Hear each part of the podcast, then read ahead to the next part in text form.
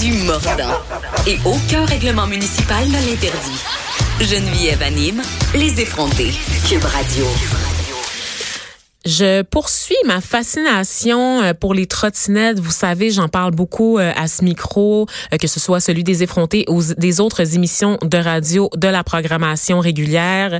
Ça me fascine, moi qui des adultes en costume trois pièces face de la trottinette pour aller travailler. Il y a comme quelque chose, j'ai comme un blocage mental, mental avec cette idée-là. J'ai vraiment l'impression que c'est un véhicule de promenade qu'on devrait uniquement réserver aux enfants, mais malheureusement personne m'écoute à la ville de Montréal. J'ai pas, j'ai pas euh, l'oreille de la de la mairesse Valérie Plante malheureusement. Ce qui fait en sorte que la trottinette électrique est maintenant en libre service. Ça a commencé officiellement après quelques journées. Ça avait été retardé, mais c'est parti. Et pour en parler, pour parler de l'impact de l'arrivée de ces maudits véhicules à deux roues, je reçois Suzanne Larreau, PDG de Vélo Québec, qui est avec nous euh, au bout du téléphone, au bout du fil, euh, pour parler de ça. Ça va bien, Madame Larreau?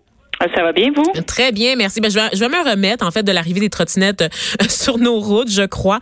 Euh, surtout si vous êtes là pour m'aiguiller un peu. Est-ce que vous, euh, vous, vous êtes allé sur le terrain pour voir la cohabitation entre les vélos et les trottinettes? Est-ce que ça vous préoccupe?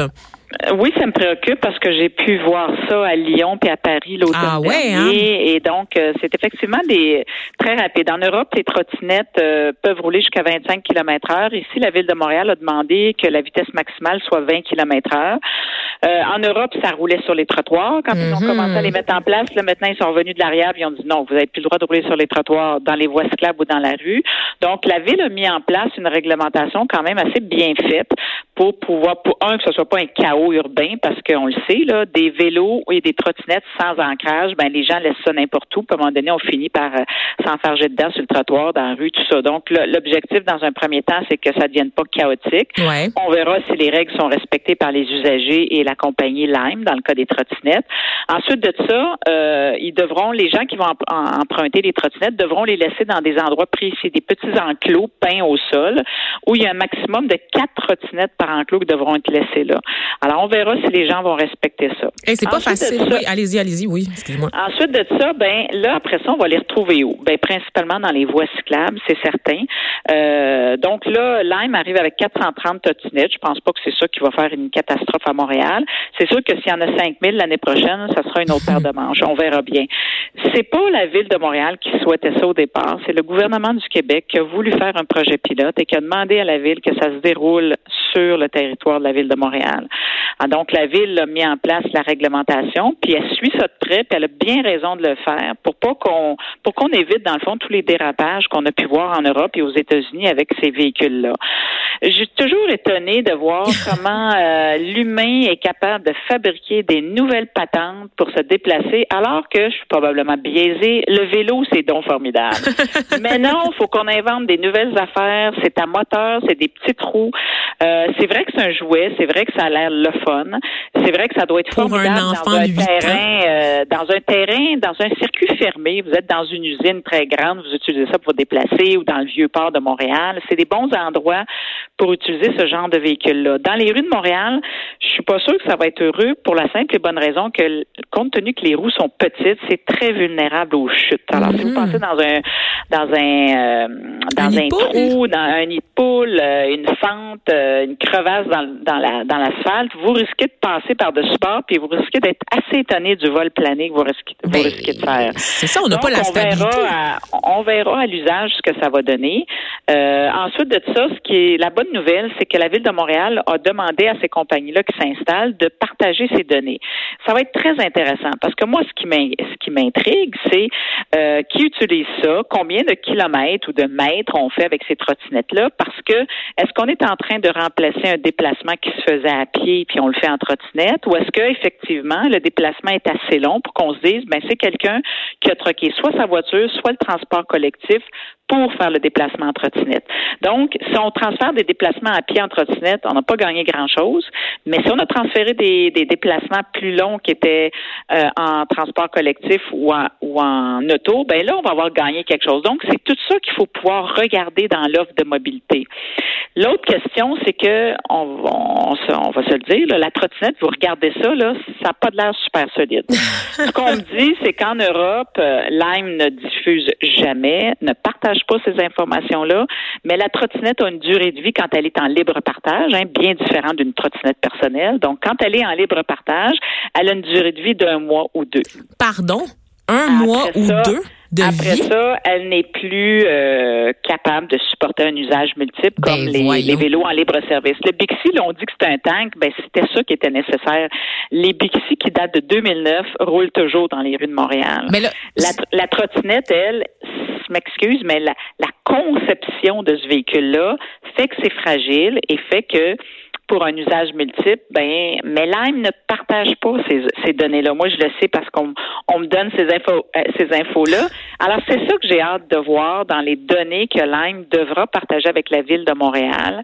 Euh, comment tout ça euh, peut contribuer à réduire l'usage de la voiture solo. Parce que c'est ça l'objectif. En bout de ligne, ce qu'on mhm. veut, c'est réduire l'usage de la voiture en ville parce que euh, il y a trop de voitures en ville. C'est pas compliqué, là. On n'élargira pas les routes là, pour faire passer plus de voitures. Il y a trop de voitures. Donc, il faut trouver d'autres façons de faire. Moi, je trouve que le vélo, c'est bien formidable, mais ça a l'air qu'il y en a qui trouvent que la trottinette, c'est bien aussi. Je suis contente de savoir que vous partagez mon dédain à l'égard de la trottinette, même si le mien est vraiment purement esthétique. Par contre, je suis renversée par cette information que vous venez de me donner, à savoir que la durée de vie est de un ou deux mois pour euh, pour ces outils de circulation, parce que euh, les périodes d'utilisation, bon, évidemment, ça a été lancé euh, cette semaine pour cette année, mais pour les années suivantes, la, la saison va débuter le 15 avril et devrait se terminer le 15 novembre. Donc, c'est même pas, c'est les trottinettes dans l'état où vous me décrivez les choses pourront même pas se rendre au bout d'une saison régulière. C'est assez incroyable.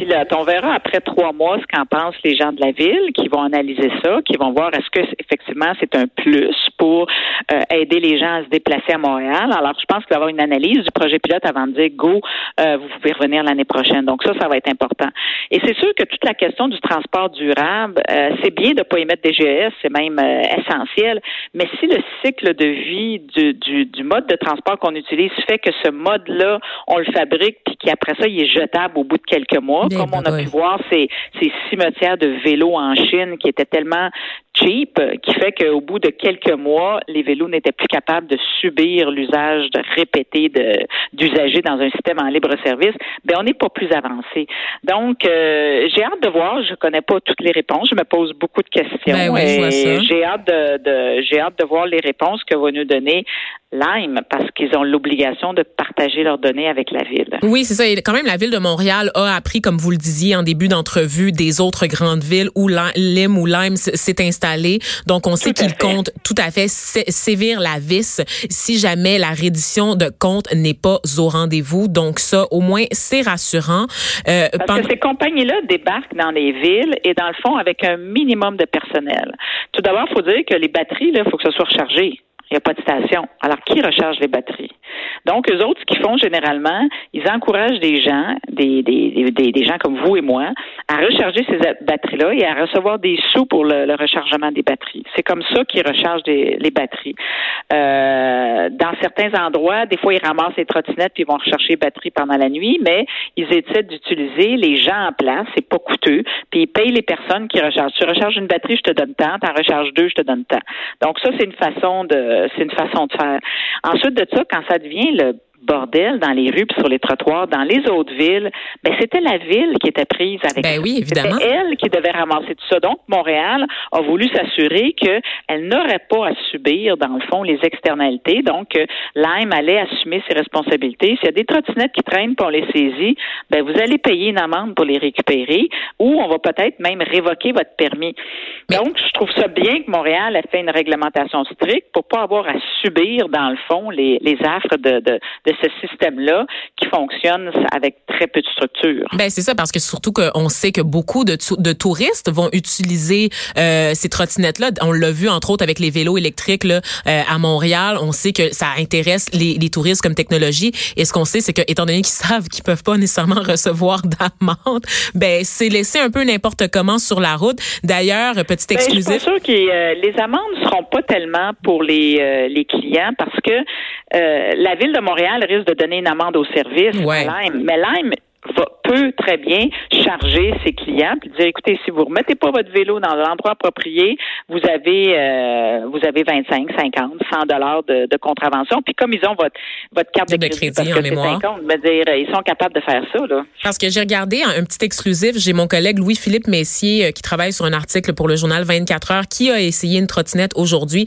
et je l'ai croisé alors que je rentrais au bureau parce qu'on a un espace délimité en face des bureaux de Cube Radio à Montréal pour laisser les trottinettes. C'est identifié sur l'asphalte, sur le sol.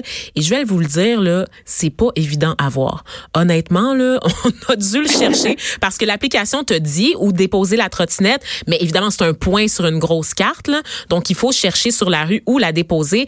Et c'est assez bien caché, là. Il s'agit d'un symbole peinturé à la peinture blanche sur, l'asphalte dans la rue, là. Donc, suffit qu'un char décide de se parquer là illégalement, de se stationner en double. Tu passes complètement à côté. Vraiment bête comme ça. Mais c'est pour ça que les, les systèmes avec ancrage, c'est bien pratique parce que ça organise le monde. Et quand on est dans une ville, on n'est pas dans un petit village là, avec 2000 euh, habitants, on est dans une ville là, de 1,8 million d'habitants. Et quand on regarde Paris, Lyon, puis les autres grandes villes, donc ça prend une organisation urbaine pour que ça soit pas le bordel.